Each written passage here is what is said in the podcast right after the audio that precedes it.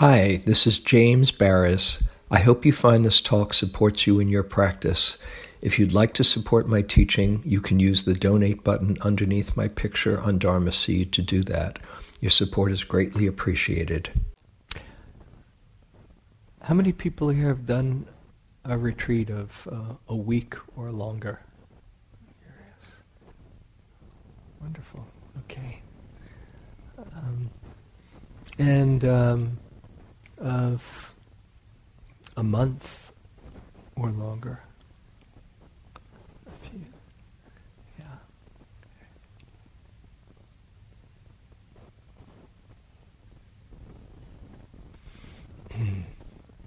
reason I asked if Gay was coming back is she, she just finished sitting the month and as she said, she's too tired. And one of the, when you come back from uh, from a month, your energy goes through lots of different swings, and sometimes it's like, "Wow, I'm raring to go," and other times it's, "Whoa, I've just run out of gas." So I'm sorry she's she's not here. What's that? Oh, and she goes to work at 3 a.m. Oh, okay. Well, you are definitely excused, gay. Mm-hmm. Because I, w- I was going to just see if uh, she had any thoughts. And uh, Tracy also just came back from, from the retreat. And, uh, uh anybody else who was here uh, on the, the retreat that just passed? I wanted to talk a little bit about um, about intensive retreat practice, and a number of you have done done it. Uh, but I'm I'm so moved each time I I teach a month long or longer, um, and I've been doing that. Been doing the the month longs since we've had the retreat center, which uh, at Spirit Rock, which started in '98, uh, I think. So that's I took one or two years uh, off. I think mostly the last 14 years, maybe 12 uh, Februarys I've spent uh, teaching there. And um, before that, we used to have the old students retreat at Santa Sabina, which was um, usually three weeks, and just was at IMS for the six week uh, retreat in the fall. But each time, February is my anchor for the year. And each time I, I do, we just ended yesterday morning, uh, each time I do, I'm just so uh, inspired and amazed of how this all works. And looking back at the very beginning of the uh, of the month, and a number of people who hadn't done that length of practice, and you could see the trepidation on their faces, like, "What did I get myself into?" You know, by the second day, will I make it to the finish line? And um, just these last couple of days where the faces are shiny and radiant and um, the hearts are so open and the feeling of connection that people have all in silence um, just gives me continued appreciation and inspiration for the practice. And so, besides just looking at the longer month long retreat, just looking at practice in general, seeing how this stuff works. Uh, by the way, as, a, as I think about it, anything you, you feel like, like saying about your experience? Yeah.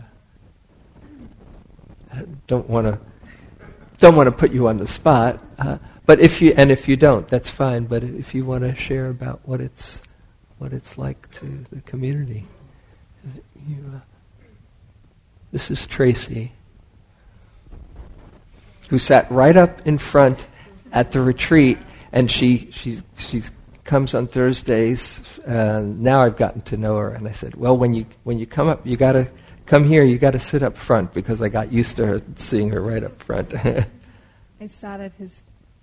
is it? Is it on? Is it on? Oh, can you hear me?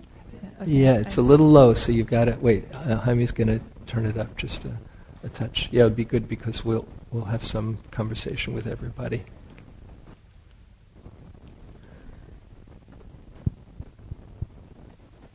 Okay, you want to try it?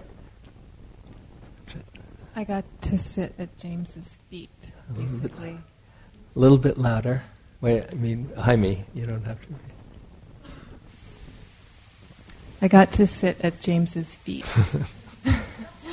and so not only did I get beautiful Dharma talks from James and the other teachers every night, but I think I got a lot of direct transmission from James. um, I thought I was getting it from you.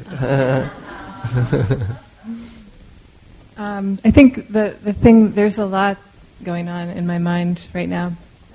But um, I think that the thing that's coming to mind right now mostly is uh, how much gratitude I felt at the end and going in right at the beginning. That was the, the, the biggest feeling was just to, to feel so much gratitude and so lucky to be able to take a month to do that, to deepen into practice.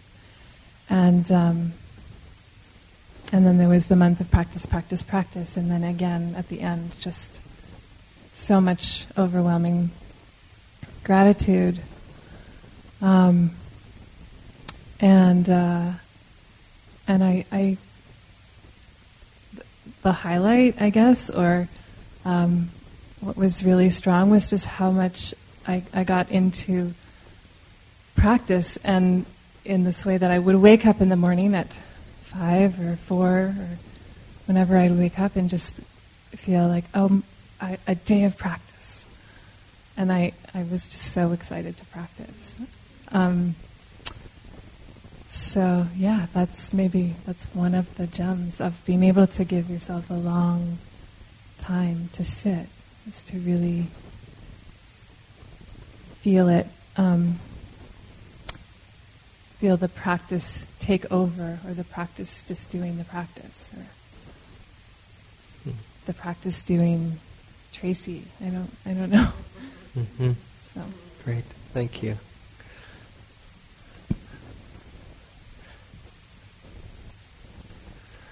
Huh. That's pretty good. Got the words out. Yeah. And in a beautiful way. This is uh, this is the Buddha. Um,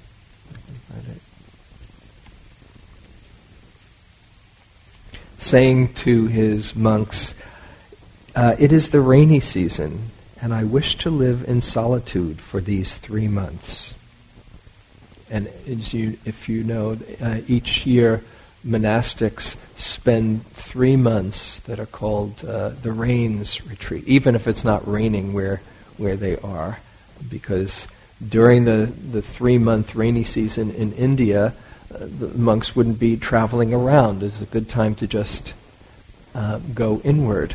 So this is the Buddha saying, oh, "It's the rainy season. I wish to live in solitude." For these three months. During that time, the, the, the monastics are doing their own silent practice, including the Buddha. I would like my only visitor to be the one who brings me food. At the end of the three months, he said, Monks, if those of other faiths were to ask you, what meditation did the Buddha practice during the rains? You should say, he spent the rains practicing the meditation of mindfulness on the in and the out breath. It was in this way, monks, that mindfully I breathed in and mindfully I breathed out. When breathing a long breath, I knew that it was long. And when breathing it out, I knew I breathed out a long breath. The same with the short breath, knowing it to be entering and knowing it to be leaving in mindfulness, I was conscious of the entire process. In this way also I practiced contemplation of the body. When standing, I was aware that I was standing. When sitting, there was total knowledge of sitting. And when lying down, the full experience of lying down. By experiencing each moment, my mind clung no more to the world. The mindfulness of in and out breath, of body contemplation, of keeping consciousness of the moment is a noble occupation and a sublime way leading to independence of mind and to wisdom. So, this is the Buddha talking about his own practice. And it's interesting to keep in mind it wasn't like, okay, once you become a Buddha, then you can stop practicing. He wasn't doing it so he could improve, you know, and become a better Buddha. I, at least that's my speculation. Who knows? Maybe he was, but I, I, did, I have a feeling not. He was doing it because um, it's a wonderful way to spend some time. There might be an improvement or a, a, an inspiration to develop certain wholesome qualities as you practice, but you can let go even of trying to make anything happen. In fact, I would advise letting go of trying to make anything happen and just trust that in the practice of being present for your experience, something extraordinary happens. As Tracy was saying, you know, this feeling of gratitude, that is almost the, um, the universal experience. it, it's it, because you're, you become so awake to life and the heart is full and there's a, a feeling of, you've been practicing for all of that time to see the moment as complete where you don't need to add anything more or take anything away to make it a better moment. So there's a feeling of completeness in just this moment as the awareness and the connection with life becomes more and more vivid. So it is, everything comes alive. And in that feeling of completeness and presence, there's not only a a contentment, but a, a, feeling. I was talking about this uh, on the retreat uh, last week. A feeling of of abundance, and that, as my as my son Adam calls it, I've mentioned it here, a feeling of abundant enoughness, where there's a everything is right here, but it's so full and in that fullness, it kind of sp- it spills over, and the very common experience is one of gratitude. Gratitude for being alive, gratitude for being aware of this moment, gratitude for the connection that we have with others around us,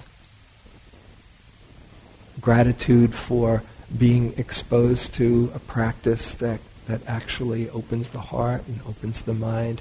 And it spills over in gratitude, in generosity, in love, in compassion and connection, in joy. It's amazing how simply paying attention or trying our best to pay attention has all of these beneficial effects. I mean, it doesn't seem like a whole lot is going on. Just sit, feel your breath coming in, feel your breath going out, knowing there's a sound, knowing there's a sensation, knowing there's a feeling, just one moment after another. And that's the true truly amazing thing how the Buddha somehow figured out in that simplicity everything becomes revealed, and there's this incredible opening of the heart as well. I'm going to read a little bit more. Again, this is the Buddha. Find a place where you are alone. Train yourself in the following way. When you breathe in, experience experience breathing in. Breathing out, be fully conscious that you're breathing out. If you cherish and practice this, it will bear great fruit. Whatever you're doing and wherever you are, you will find steadiness, calm, and concentration if you become conscious of your breathing. And this to his son, Rahula. Develop a meditation that is like water, Rahula. Doing this, you will find that the thoughts and impressions that possess you will flow away. They'll flow through you. Just as people wash away their body liquids, their sweat and spittle, pus and blood, and yet the water is not troubled or disgusted, so this water meditation will bring you peace. Basically, saying that if you are practicing being the moment and letting the fluidity of the moment move through you, not get stuck on your stories or your thoughts or your feelings. It's all just moving through you like a, like a stream. And the more you practice it in a formal way, the less things get stuck in the rest of your life. It's like a little training ground to not have things stick, but to see that you are this flow of life, this process of life where it can all move through you. And that includes the most um, intense emotions. You know, when you sit, everything comes up. And on a retreat of any length, you will go through your ups and downs and your emotions, but to see that nothing sticks, you start more and more to trust that you can be here for it all and you don't have to hurry it along. Because if you try to hurry it along, that's how you get stuck. Or you don't have to grasp onto anything more to make it a better moment, but you become that flow of life. You realize you are that flow of life, and more and more, no matter what comes, you realize it comes, it's here for a while, it goes, whether it's delicious or challenging. And all you're doing is just sitting here, allowing the whole show to take place there's a, an incredible empowerment that comes from doing this thing that is so against, as it said in the, in the text, against the stream, against the normal way of things. We look outside for completion or for security and it's so radical to just sit here and witness and be the awareness that sees the whole show. There you are sitting and letting it all, letting it all come and go and come and go and come and go. And you're the awareness that can be here for all of that to realize that underneath all of that coming and going, there's an awareness that is always here that you connect with, that can be here for anything happening in your life. Mm-hmm. So then when you come out, when you come back, um, how do you begin to explain to others how this works. You know, I, I've shared this before. The first time, you know, who was it? Timothy was asking me about what my parents said when I first started teaching. That was nothing compared to when I first started meditating longer retreats. The first time I did a three month retreat, they couldn't believe it. Three months? You're going to do what for three months? You know. But the second time I did it, didn't you get it the last time?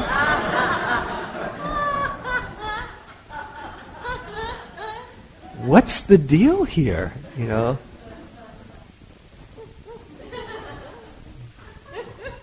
It's so hard to explain, and yet there's this inner fantastic journey. Was that the name of the movie at one time? Fantastic Journey? There's this inner fantastic journey that you're in that just keeps on revealing itself, and that you find more and more connection to that place of stillness and that courage and that willingness to be here with anything that just gets developed, that it becomes who you are. It's not that, that you're discovering anything that wasn't already in your innate potential. And we all can access that place inside of us that's quite extraordinary. Mm. All in the willingness to be here. This is a, a Danna Faulds poem, my favorite poet, called Willingness. In the willingness to feel, there is healing. In the choice not to closet, cast aside, or deny experience, energy is freed, and I dive deeper into life. There may be maturity in choosing not to act, but there are no rewards for suppression and denial.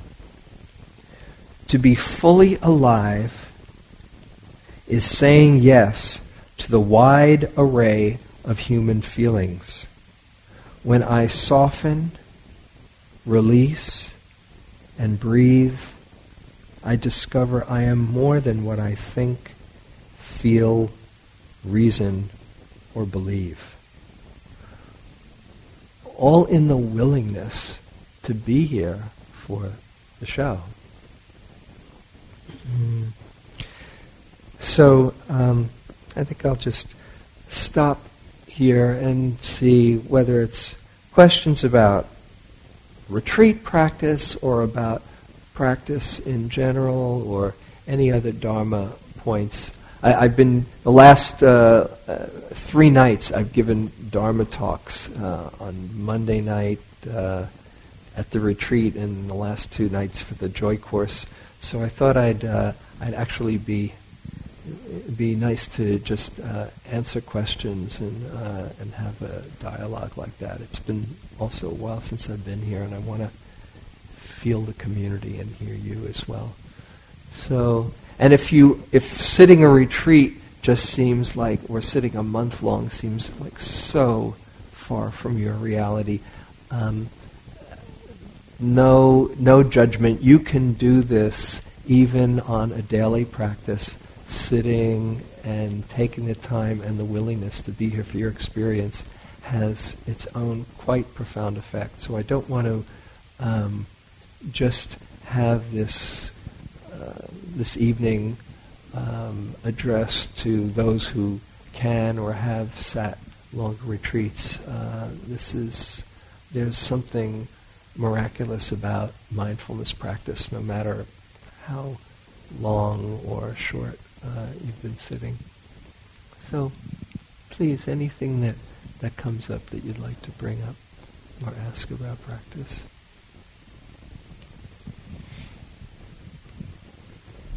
Um, I feel like I need a physical component. Like I always have to do yoga or go for a walk. Like even I didn't tonight really, and like my back. I feel like I can't. You know, it's so it's so a part of that for me, and I Mhm. think that that's part of my fear of kind of going on a retreat somewhat. Is Uh-huh. that it's not going to be physical enough. I just feel like I need that component for me Mm-hmm. to to let go. Also, I just feel like I have that real sense that you know the mind body connection. I understand that for Mhm. me. Yeah. You know, so I don't know if you can address that. Yeah. Well, first of all, on on retreats, we do. There is a, a movement session of yoga every day, and between the the sittings, uh, it's not just between the sittings. There's sitting practice and walking practice, and for some people, um, they do more walking practice. It- as as the Buddha said, doesn't matter what posture it is.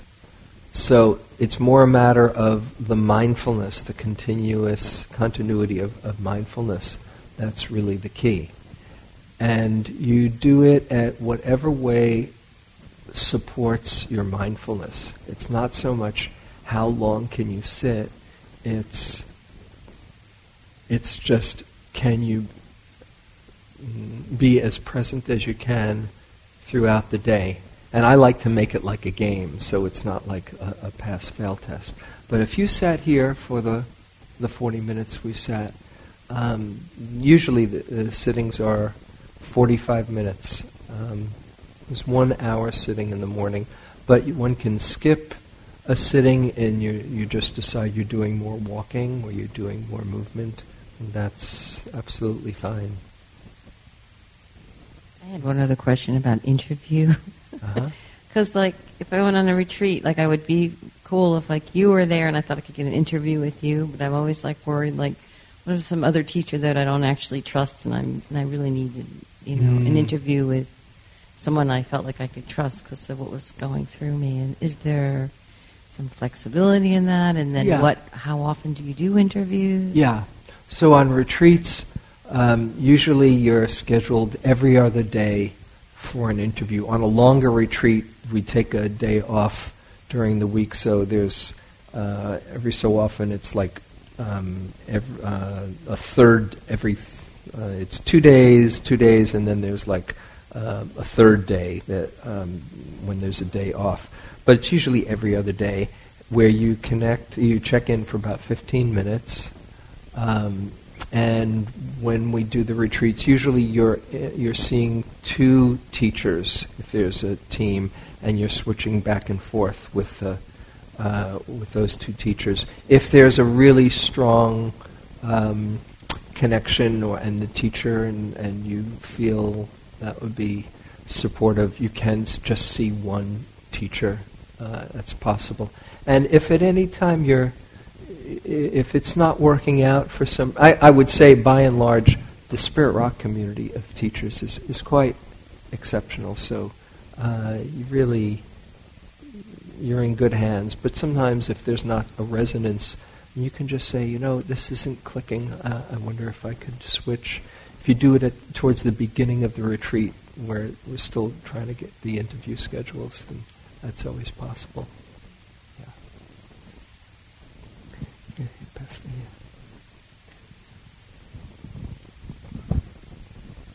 Thank you. Um, so you mentioned um, when you first started doing longer retreats that family members were not really quite understanding Mhm. what was happening, and I had that experience coming off of fairly short retreat Mhm. um, when uh, I guess the re-entry was difficult because family members were not understanding what it was all about, and I was so excited about it. Mhm. Um, can you talk a little bit about that? Because I have mixed feelings about it now. Because the reentry was was was difficult and your family couldn't understand? Yeah. Well i had to learn to not be the big salesman you know because it's it's weird for people who don't understand you know just what what somebody would would gain from it.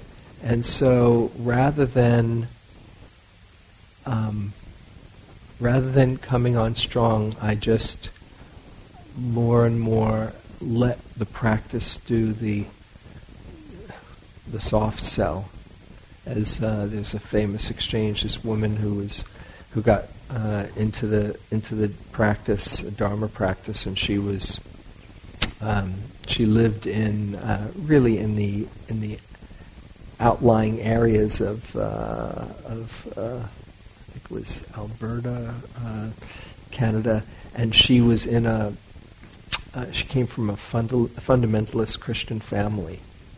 Uh, and when she came back, very excited about her practice, um, they thought that she was um, had joined a cult and was possessed, and they even had her um, uh, brought in an exorcist. You know, so she's writing this whole this long letter, this of how difficult everything you know has been. She was writing this to Ram Dass, and she uh, near the end of the letter she says, "But you know, it's so interesting. My parents hate me when I'm a Buddhist, and they love me when I'm a Buddha."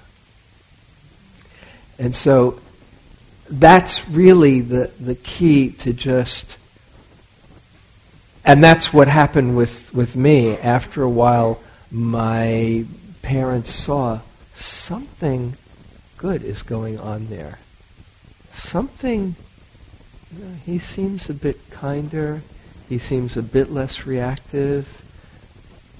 He seems even nicer to us, you know. And um, and they started to get curious. Especially, my dad passed away uh, in 1984, so it, it, it, didn't. There wasn't time for him to really see all the, the fruits.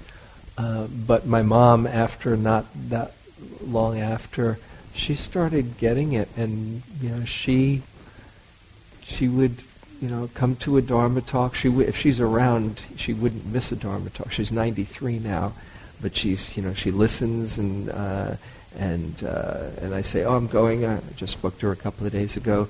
You know, are you back yet from your retreat? You know, and oh, she knows my schedule and. It took a little while, but just your own being is is the best is the best testimonial. And other than that, being really soft with, uh, you know, trying to explain.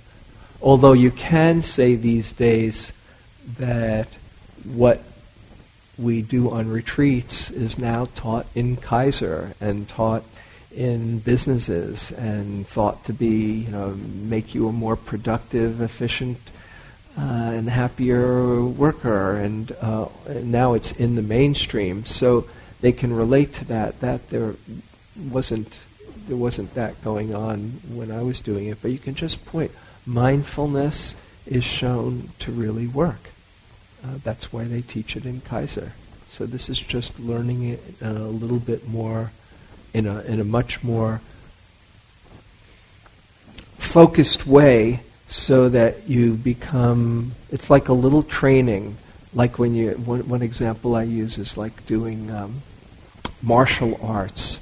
You know, at the very beginning, you have to practice your your form very diligently and carefully and then as you become more, uh, as you master it more, then you can have people coming at you and like that, you know, and three people, they can go flying. But at the beginning, you, you practice, and so it starts to have its effects in your life where you, what I say is, I'm just a bit kinder and friendlier with myself and a bit more patient and, and trusting uh, in, in life too. Yeah.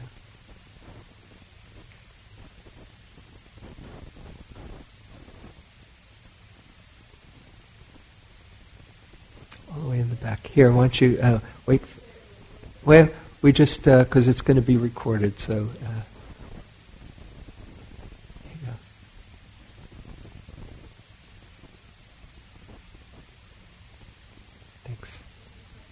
Is it on? Oh, wait. I got to turn it on. Is it not? Okay. Uh-huh. Just a quick question about the upcoming retreat. Oh, yeah. The, the um, how the logistics. Like, you know, what happens really? Like basics, just the basics as far as Uh-huh. timing and For that for the weekend retreat? yeah, as an example of it, a retreat of a Yeah, small retreat. actually, the weekend retreat is like a mini retreat experience. From um, except you're not there for a month; you're just there for uh, a short time. So we meet. We start on Friday evening, and uh, uh, all come together as a community and uh, go through a typical day of practice of sitting and walking and sitting and walking and and eating and all done in, in silence. Uh, I would have um, a couple of group interviews. If you're in the need of checking in besides the group, then that's always available.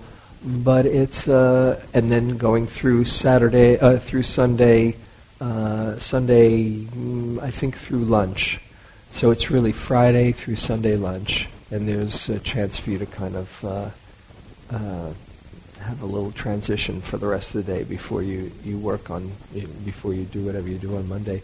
Um, but it's a mini experience where you're learning the basics and learning um, being with yourself. Not just learning the basics, but actually, if you've been doing a lot of retreat, when you do a short retreat, you tap into that place. So uh, I used to think, oh, well, you know, how much can you do in, in a weekend? A lot can happen in a weekend, and if you've done practice before, it's like you remember, you're, you're reconnecting with that.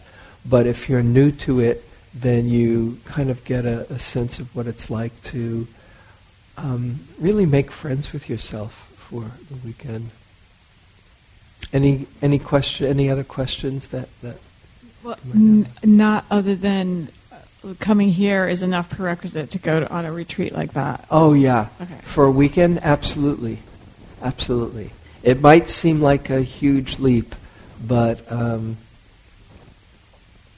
every weekend ends. It doesn't get stuck in the middle, and you you can just take care of yourself as needed. What I like to to to um, to think of is that the practice is a nourishing experience. This is not something that you're strapped in and have to struggle and make it to the finish line. I like to emphasize really being uh, kind and patient with your mind and with the whole practice. And so you do whatever you need to to remember to let the mind be as much as possible relaxed and uh, and kind with what's going on. Yeah, if you're new to it, it would be actually a, a, really good um, introduction. I, now, I must confess, the first part of any retreat, there's a settling in period. Whether it's a month, or three months, or a week, and a weekend has its own settling in period. But for most people, it takes a few days to really to land to the point where there's continuous stretches of mindfulness. So it's not like, okay, I'm going to do a weekend and really get clear. No.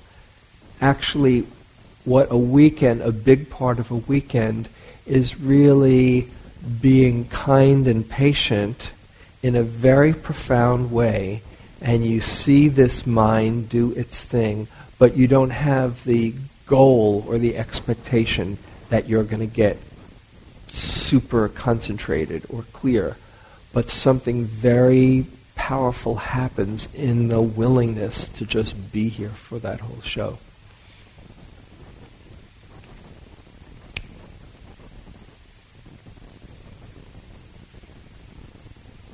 Yeah, here, my Jean, pass it.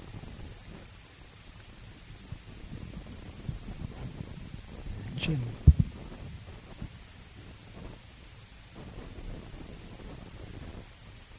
Hi.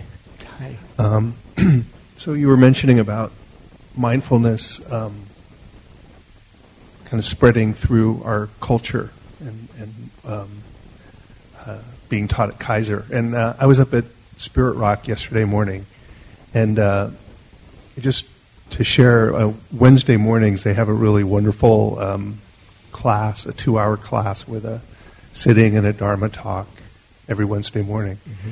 And yesterday, uh, Sylvia Boorstein was um, doing the group, and she asked Jack Kornfield to come in and talk about the Wisdom 2.0 Mm. conference that he had attended. Uh, la- I guess it was last week, Mm-hmm. Yeah. and um, yeah, it was really wonderful. I mean, he was talking about people from Twitter and Google. I mean, really high up executives um, who are who have meditation practices and who are um, really trying to incorporate compassion and wisdom into their work and in- into the technology, kind of taking the technology and using it in a way that's helpful to people. And um, just um, you can you can actually go to Wisdom 2.0 on the on the web and watch the videos. They're still available of the different speakers. So um, that was really wonderful, really inspiring. Um, and uh, let's see, the other thing was, oh, I wanted to share something I read today, which and maybe comment on it, um, which was uh, from a book called The Mindful Path to Self Compassion. Mm. And um, he was talking about mindfulness in there, and he said, We're not trying to do it right. Actually, what we're practicing is letting go of the idea that we're supposed to do it right. And I just felt that was really helpful for my practice to um, to be reminded of that. hmm Excellent. I couldn't agree more. You know, how can you how can you do the moment wrong? Only in your mind can you do the moment wrong. I'm doing this wrong. You know, when really the practice is to simply open up to what's actually here, including the mind that says, I'm doing it wrong. Oh, and there's that too. So it's just getting bigger than your idea of what the moment should be like to include it all. Oh, and here's confusion, or here's fear, or here's love, or here's boredom, or here's joy, or here's breathing in and breathing out. So there's nothing, you can't fail at the moment. And when you realize that, it's so, uh, it's so freeing when you let go of the agenda and you just realize, oh, I can simply relax into letting life be as it is and just being present for it. What could be simpler? And it turns out what can be, it can be so elusive to just realize that you don't have to improve the moment at all. So I think absolutely right. That's how I see it. Thanks. Um, I forgot the ending of the story from yesterday, which was that uh, Jack had to leave after he had talked about the Wisdom 2.0 conference because he was going over to UC Berkeley, and he had he had been uh, asked by the professors at the law school to go over and talk about mindfulness with them. Yeah. Yeah, So- there's the whole mindfulness in the law that uh, our friend Charlie Halpern uh, runs. And uh, there's a mindfulness program in the law school at Boalt. And um, Wisdom 2.0, i- this huge gathering, it's, it's the happening thing. See, this is the cool thing. When, when I first was starting out, it was like, you know, well, what is this meditation stuff? Now, it is it's really where it's at in the culture. Mindfulness in schools, you know, mindful schools in uh, in a inner city, Oakland, and all around. Mindfulness in uh, in the in law, mindfulness in health, mindfulness in business. It's there was uh, I, I don't know if you've heard of this. Uh, you know the great historian Arnold Toynbee. Um, he said that um, he thought that looking back on the 20th century, that perhaps uh, the most significant thing in the 20th century might be Buddhism coming to the West. Now, that's a, an amazing foresight, but he thought the, the infiltration of mindfulness practice into the West uh, and Eastern philosophy was going to have huge ramifications for the development and influence of our culture. And um, I'm hoping he's right. Uh, it looks that it's probably one of the most important developments when you think about it, becoming a little bit more conscious in our culture. And now it's with the information age spreading throughout the world, especially when the, the folks who run Google and Twitter and uh, all of these, these big informational networks are saying mindfulness is where it's at. It's going to be so exciting. Isn't it going to be? I mean, that's worth hanging around for. Just to see what the possibilities are in these next years and, and decades. You know, it's not all bad news, as much as it might look that way, and you kind of read the newspapers and say, I can't believe it. Oh no. What are humans saying to each other, you know? Well, what makes news is the sensational stuff. But it's not making news that there is an explosion of consciousness in the human unfolding that's never been here before. And uh, I think that's pretty exciting, worth hanging around for. So, any last comment before we go? Okay, so let's close with a short loving kindness.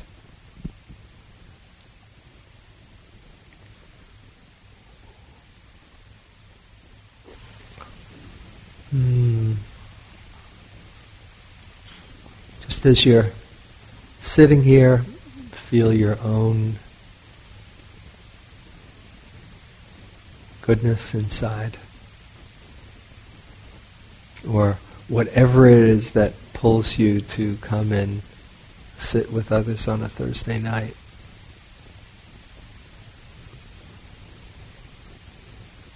That in itself is a an amazing gift that you've discovered. Something that wants to grow and wake up deep inside of you.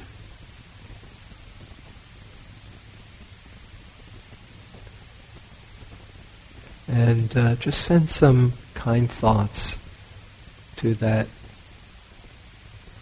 good heart that wants to grow and wake up. May I open to all the happiness and goodness in my life.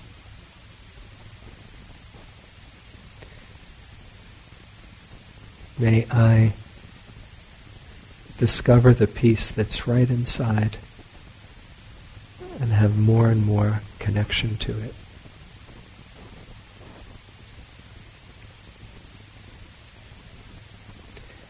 May I share my love well.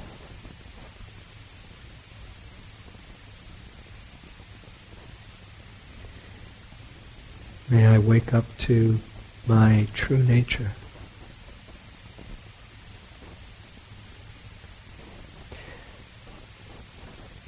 And then just spreading those thoughts out from your own heart, including everyone here, and out to all beings in all directions.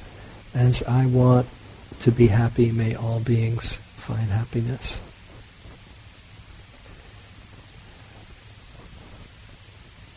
May all know real peace inside.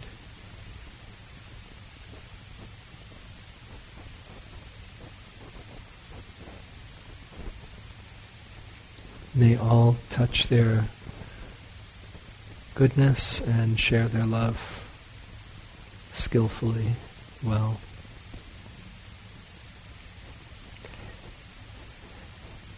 May all wake up to their true nature.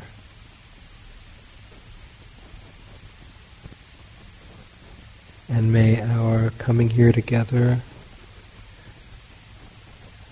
be of benefit not only to ourselves, to everyone in our lives, and to all beings everywhere.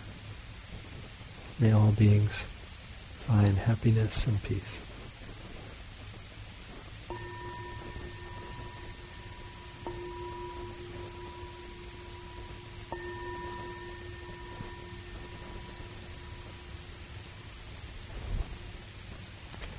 Thank you.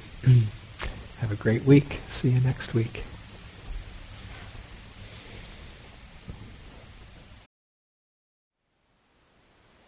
Thank you for listening.